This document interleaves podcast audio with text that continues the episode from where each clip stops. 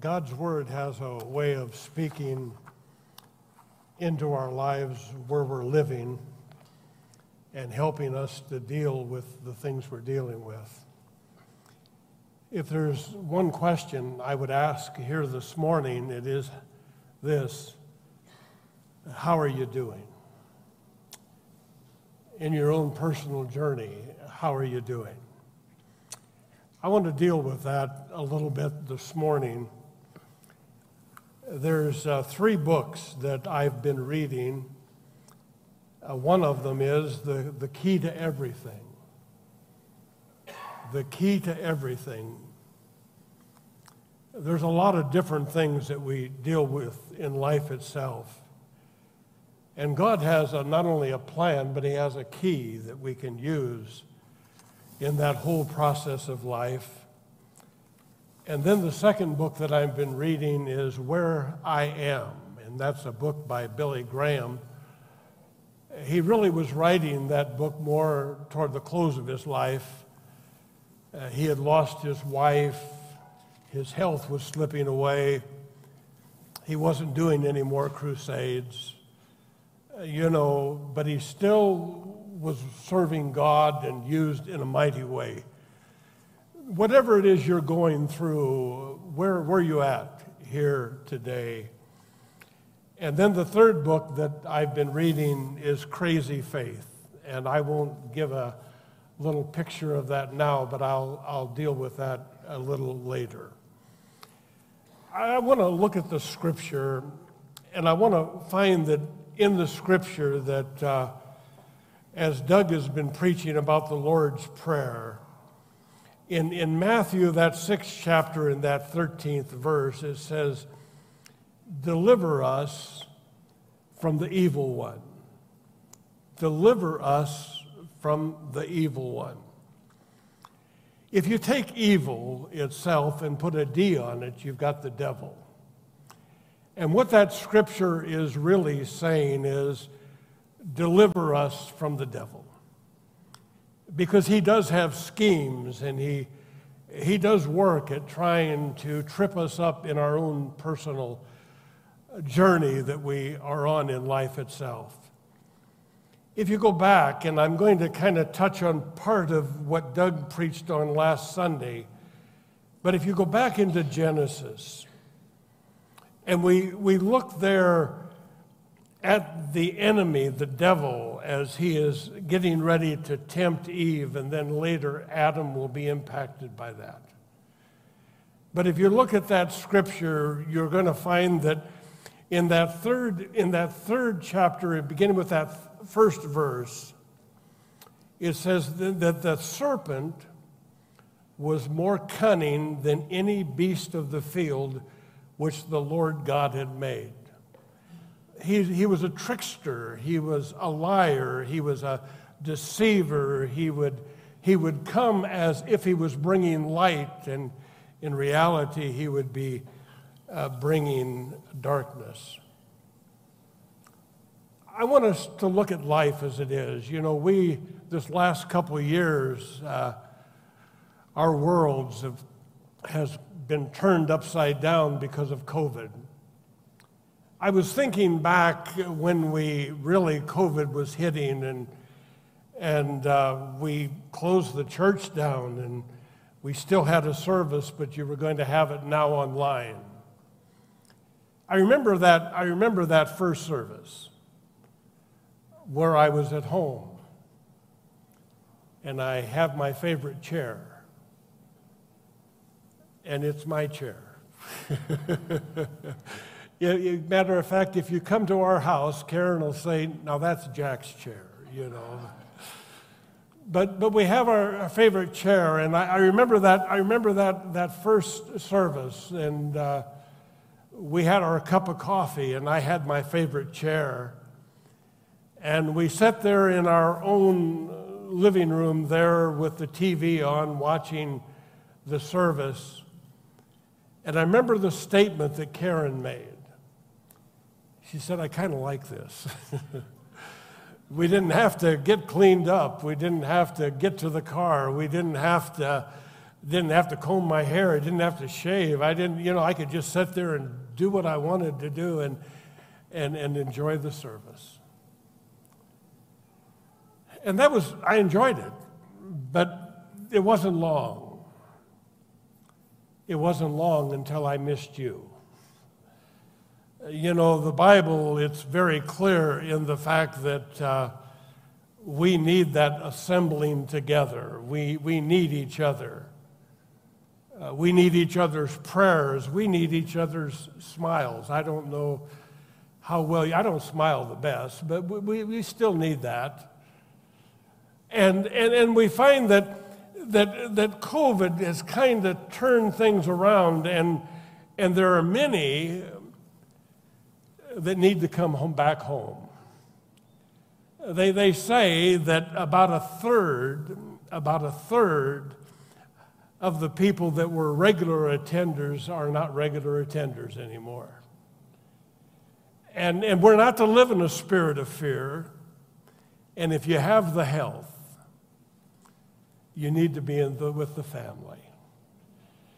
It's not only for you, but, but God has a way of using us in ways that we don't understand. He's a, uh, he's a deceiver, and we, we are creatures of habit. And for many, we had the habit of every Sunday being there in the house of God, and then things just kind of got turned upside down and formed new habits. I want to move on with the scripture. We find that here in, in Genesis, there's a debate that begins to take place between of course, it's the woman, but we use the word man. But, but, but there was a debate that was beginning to take place between man and God and man's laws and man's ability to interpret God's laws. And the scripture said, now this is talking of the serpent, and he said that he said to the woman, Has God indeed said, You shall not eat of every tree of the garden? I'm going to change that. Has God said that you should go to church on a regular basis? you know, but because there was an argument that was getting ready to take place, and in the heart and in the mind of man, there was going to be rationale that would also take place. But it said, but said, but has God said that? You shall not eat of the tree of the garden? And the woman said to the serpent, well, we may eat of the fruit of the tree of the garden. But the fruit of the tree, which in, in the midst of the garden, God said, You shall not eat of it, nor touch it, lest you die. Then the serpent said to the woman, You will not surely die. Can you see the question there, questioning God? I ask myself the question as a young man as I read this scripture. I said, What was the big deal about just eating from the tree of the garden? It was just something that looked good and tastes good. And what was the big deal of all of that? I want to touch on that this morning. God said, You shall not. You shall not touch it lest you die. Then, then the serpent said to the woman, Oh, you will not surely die. For God knows that in the day you eat of it, your eyes will be open, and you will be like God. You can make decisions as to what's right and wrong. You will be like God. You, you will not have to just take God's word for it, but you can be like God.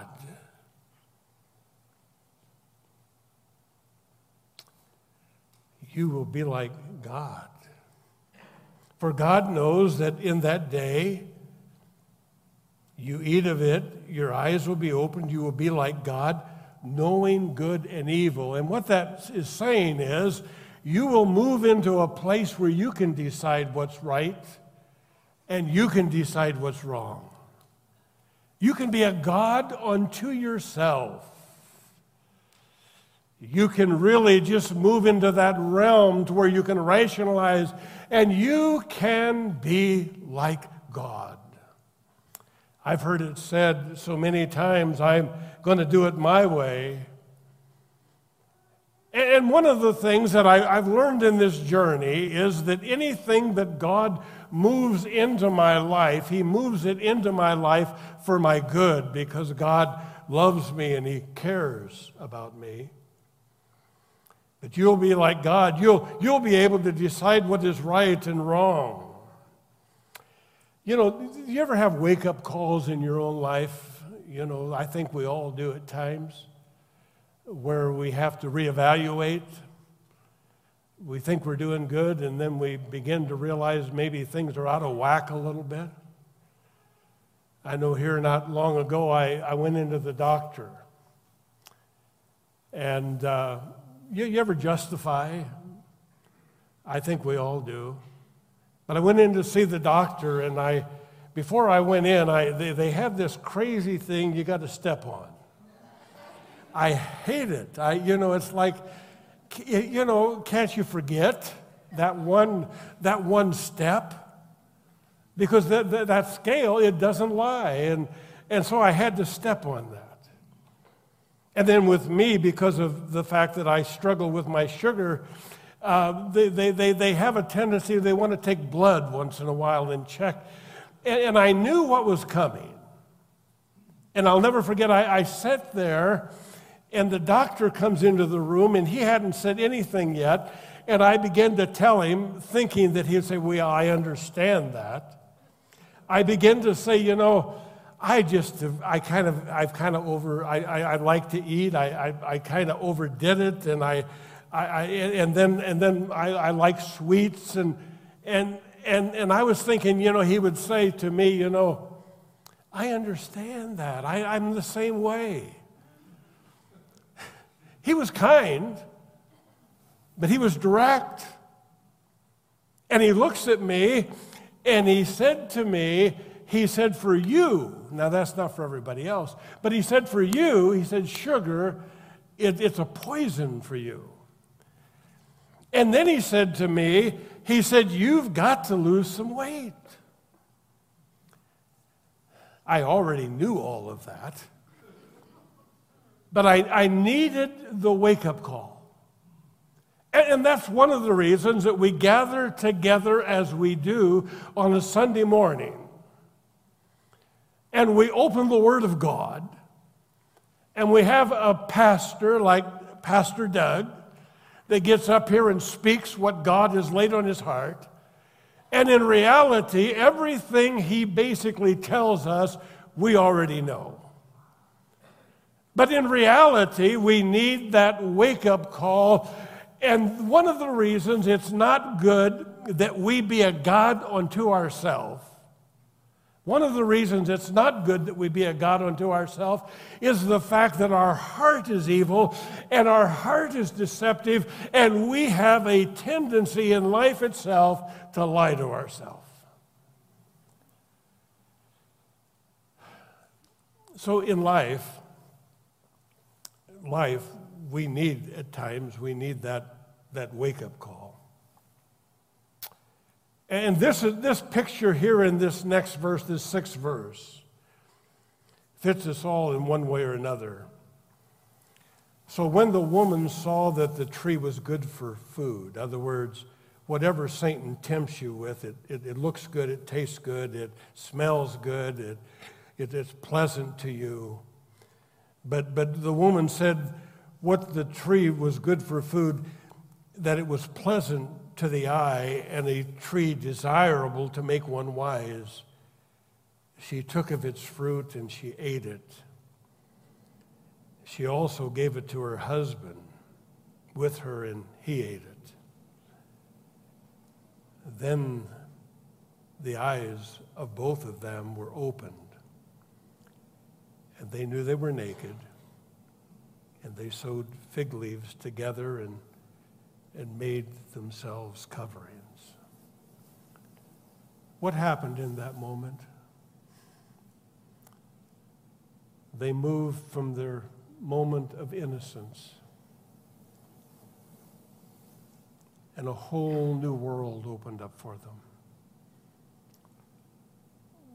Can, I tell you here this morning that, that there are times when we're tempted, and if we give into that temptation, whatever it is, we move from that moment of innocence and guilt. I hate guilt. We've all experienced guilt because we have all sinned and we've all fallen short of the glory of God. But guilt begins to move in. Key to everything. Key to everything.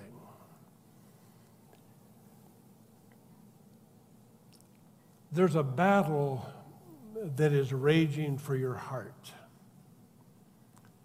For the key is where your heart is. That's where your treasure is going to be. Whatever you give yourself into begins to get hold of you. If it's God, then He gets a bigger hold on your life. If it's being a God to yourself, those things get a bigger hold on your life. But there's a key to everything. And, and there's something about plowing up hard ground so you can have ground that is workable so that you can put seeds in it and it will be able to take root and those seeds will be able to grow. In this spiritual journey that we're on, we have to plow up the hard ground, which is our heart. The scripture says that their hearts, they were, they were far from him, and in vain they worshiped me. Their hearts were far from me, but they still worshiped. But in vain they worshiped because their heart was far from me. If God can get your heart, He's going to get you. and He's going to bless you. And He's going to make your life better. There's a transfer of affection. We are born with a carnal spirit. We are born where we have that pull unto ourselves. And, and our affection really becomes for us to do what we want to do and to live how we want to live. And when that surrender to Christ takes place, there's a transfer of affection. And I believe that today, for many that are even in this room, that we need to go back to our roots. We need to re fall in love with Jesus. We need to let those commitments that we make to Him go deeper than they've ever gone before. I want to go back to where I am. That's the book that Billy Graham wrote, and he talks about heaven. He was coming down to the close of life. He also, in this book, he talks about a lot of other things that uh, impact our lives, things that we deal with. But he moves into that area where he's talking about heaven. And one of the things that I think sometimes we forget is the fact that as we're living this life, we cannot just live for this life. We're in the world, but we're not of the world. We're part of the world, but the world does not control us. There is still a dimension of victory that has been provided for man, that man might be free from the things that would bind him and hold him. I like that scripture in John, that 14th chapter and the third verse. It says, If I go and prepare a place for you, I will come again, and I will receive you unto myself, that where I am, there ye may be also. And one of the things I'm so aware of is that this home, I like it, I'll fight for life. God has put it within me to live as long as I can. But one of these days, I know I'm going to change addresses, and I'm going to move on up to a place that He has prepared. I want to move, I want to move on a little quickly here. Crazy faith. In Mark, the fifth chapter, beginning with that first verse, we see a man that his life is so full of bondage and his life is so full of turmoil that everybody around him has given up on him. His family had given up on him. They didn't want anything to do with him at all, and the community had given up on him. They didn't want anything to do with him. He was a man, he was a man that there were so many things that were controlling his life, which it goes back to the devil and the demonic hold that the enemy had on his life, but there were so many things that were controlling his life that those things were destroying his life. Can I just say this here this morning? If there's something that has a strong hold on your life, there's still power in the blood. God still has the power to break the hold. Everybody else, everybody else had given up on this man, but Jesus hadn't given up on him. I want to read the scripture. It begins with that first verse. It said that they came to the other side of the sea, to the country of the Gadarenes. And when he had come out of the boat, immediately there met him out of the tombs a man with an unclean spirit who had his dwelling among the tombs, and no one could bind him. In other words, his life was so much out of control that nobody could bring any order into his life at all. It said no one could bind him, not even with chains, because he had often been bound with shackles and chains and the chains had been pulled apart by him, and the shackles broken in pieces, neither could anyone tame him. And always, night and day, he was in the mountains and in the tombs, crying out and cutting himself with stones. When he saw Jesus, from afar he ran, not away from him, but toward him, and worshiped him. And then he cried out with a loud voice and said, What have I to do with you, Jesus, Son of the Most High God? I implore you, by God, that you do not torment me he was in such torment. It had to be a God thing that he would even run toward Jesus because most people in that kind of a setting would run away from Jesus and hide among the tombs. But somehow there was a drawing by God on his heart and he runs toward Jesus. But he didn't have much hope in himself. Can, can I tell you that's what sin does? It has a way of putting us in a place to where we don't even believe in ourselves. We don't believe anybody can deliver us from whatever stronghold that Satan has in our life. We, we, we, we just have a tendency to think that we are destined to live with that battle for all of our life.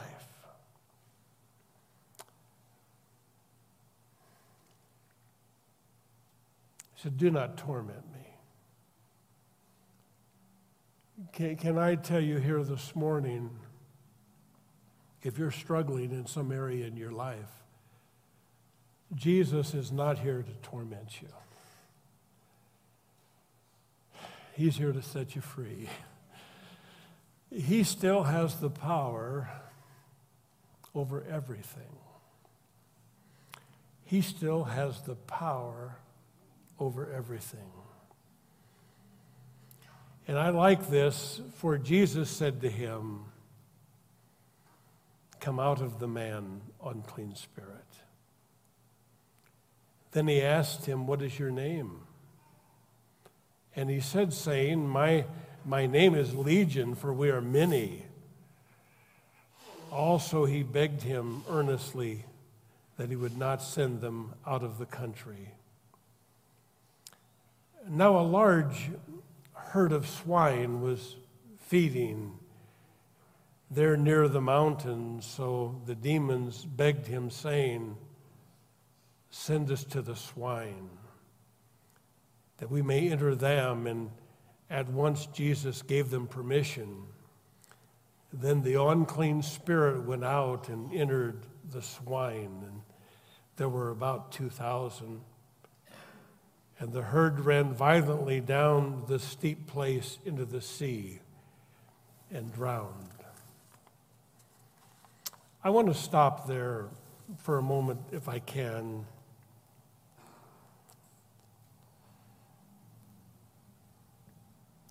Jesus is wanting it to be made clear that what this man is dealing with is not just some kind of mental dis on off balance thing in his life. And I believe that there are times when we can struggle with those kind of things. But he wanted, he wanted people to understand, because I've, I've read this scripture over and over again, and I ask myself the question why in the world did Jesus literally take those demons and let them go into those swine? I think he wanted people to understand that there was a greater work that was taking place, that this man in his life, the enemy had personally attacked him, and the enemy had a demonic hold on his life. And, and, can, I, can I just tell you today that the enemy, what he wants for every person is he wants to have some kind of a hold in some area of our lives that will rob us of the joy and the peace that Jesus wants us all to have. He wants us to be tormented. And, and, so we find that Jesus draws the picture. And I'm not going to go any further with the scripture, but one, as you finish out the scripture, you'll find that as this man is released, it said that he came to Jesus in his right mind because of everything else that had happened to him. It had affected him mentally, of course, but Jesus did a total healing in his life.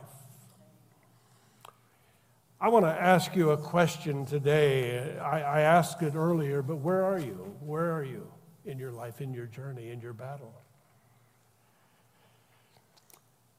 There was a man that uh, I ministered to when I was pastoring um, in uh, Lincoln. His name was Jay. He was a, he was a black man. He really became a very, very, very, very close friend of mine. Uh, when he was in prison, uh, uh, he was a Muslim and, and he was a teacher. He would teach mus- the, that Muslim faith. And uh, somebody had given him a Bible, and in the whole process of it all, as God has a way of working, there in that prison, God began to break into his life. And he said this to me, and I, I wanted to understand it as much as I could. He said that he said, he said as I began to read the Bible, as I began to, to look over the Muslim faith, he said that there was something in me, he said, I could not reconcile that faith that I was teaching. And I wanted, I wanted to know what, it, what in the world did he mean he couldn't reconcile? He couldn't get it to balance out. It, it, it, didn't, it didn't all run consistently together. And when he got out of prison, and, and in the process, we had the privilege of knowing him in, in North Platte. But when he got out of prison, he was still battling over some of those things that had a hold on his life, that was a part of who he was as, a, as an individual and as, as a criminal. But he, he struggled with some of those things that still had a hold on his life, and drugs were one of them. Uh, Jay was wanting to, to clean up his life, and, and uh, I wanted to know basically how he was doing because I knew today I was going to be using uh, his story a little bit in part of my message. So I called Jay. And I asked him, I said, Jay, tell me, how are, how are you doing? And he said, I'm doing great. He talked about his own involvement now in prison ministry. He talked, he talked about uh, how that he went through his own struggle, and I'll share that a little more with you. But he said, I've been set free. And I said, When did you get set free? He said, I had, I had listened to a lot of preachers, and I'd read a lot of books. But he said one day, he said, God spoke to me and said, You're following the, nothing wrong with the preachers, nothing wrong with the books he was reading. But he said, You're doing all of that, but he said, You really don't know me. And there was a turnaround, there was a breakthrough, there was a, a, a victory that began to take place in his life. I remember Jay when he got he would he would go for a while and then the temptation for the drugs would get great and then he would bull he would just go all the way with it and then he would try to recover and I remember one of those times and he was coming down for the drugs and we invited him into our home and we let him sleep it off and we let him kind of regain his strength and I can remember as we would visit with Jay Jay was trying to put his past behind him and he was trying to move forward the best he knew how with God. And out in Colorado, he had a, a warrant that was out there, and there was some time that he was, if he would go back to Colorado and they'd pick him up, they'd put him in jail, and he, he wanted to clean things up and he wanted to serve out that time that he really owed to them. And I remember when we got in the car and I drove him back to Colorado, and I, I put him up in a motel there the Hampton Inn. And the next day he went, he went on into the jail and served out his time. Jay was trying to clean up the past that he had before him. But he was struggling, he was struggling, he was struggling. The, the, the hold that, that the drugs had on him, they, they had him bound, just like this man. In, in some ways, there were times when it looked like that God would never be able to deliver Jay from the things that had such a major hold on his life. I remember, I remember reading in the paper and with Jay when we were living back there that he got high on drugs and he's seen all kind of things and he took a ball bat and he beat his car to death. Didn't hurt anybody else or anybody else's vehicle, but just he was fighting those demons.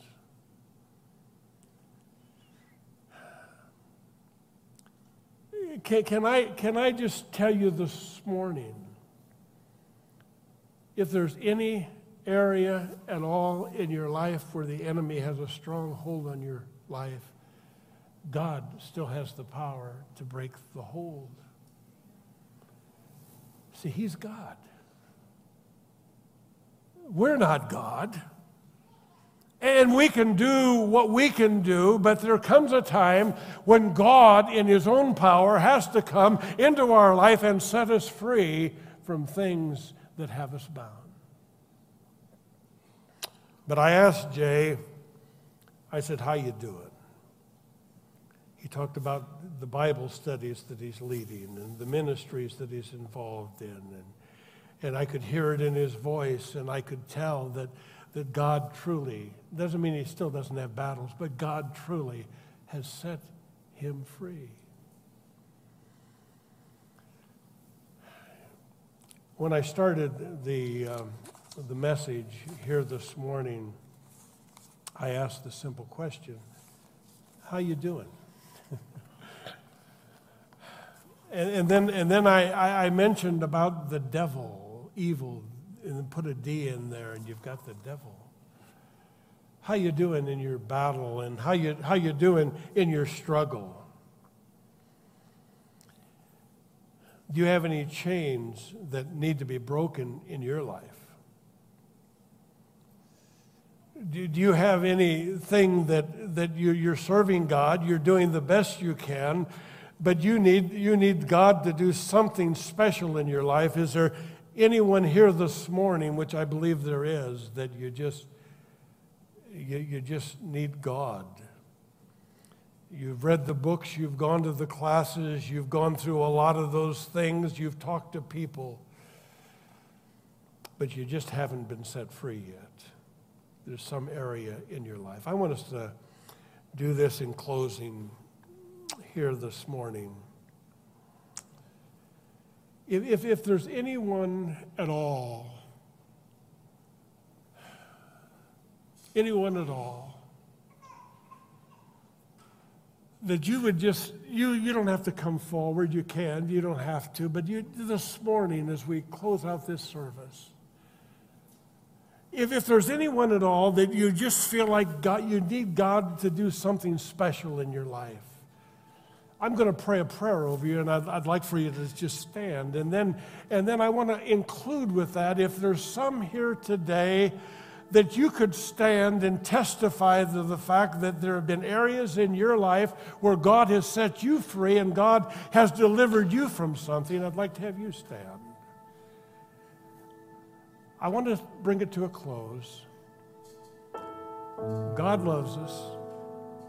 He doesn't come to torment us. He doesn't come to hinder us. He doesn't he doesn't come, he doesn't come, he comes to deliver us. He comes to set us free. He comes to help us that we might not be living in a spirit of fear or anxiety, but that we might have liberty in Jesus Christ. Is there anyone like to just stand for a closing prayer? Stay where you're at. That's fine. Just stand. Just stand. Just stand. Just stand. You know, there's something about doing this. I, I think that if we're not ashamed of Him, He won't be ashamed of us. If we acknowledge the fact we need Him, there's nothing wrong with that. If we acknowledge the fact that He has done something in our life, there's nothing wrong with that. I think there are times when we just need to say, you know, it's not in my strength, but it's God's strength in me that helps me to be an overcomer. And our Father, as we have come to you this morning, we've looked at your word. And we have been reminded of the power of the gospel. We have been reminded that, that you have the power to set men free, that, that you have the power to take us, Lord, in our own lives and grow in you and be set in a place where we can have victory in you. And I want to pray over these, Lord, that the enemy has still been battling them and they, they just need here in this, this service this morning, we just, they, they just need you to do a special thing in their life. And, and I pray, God, that right now as they have stood, that, that you will do for them as you have done for individuals over and over again.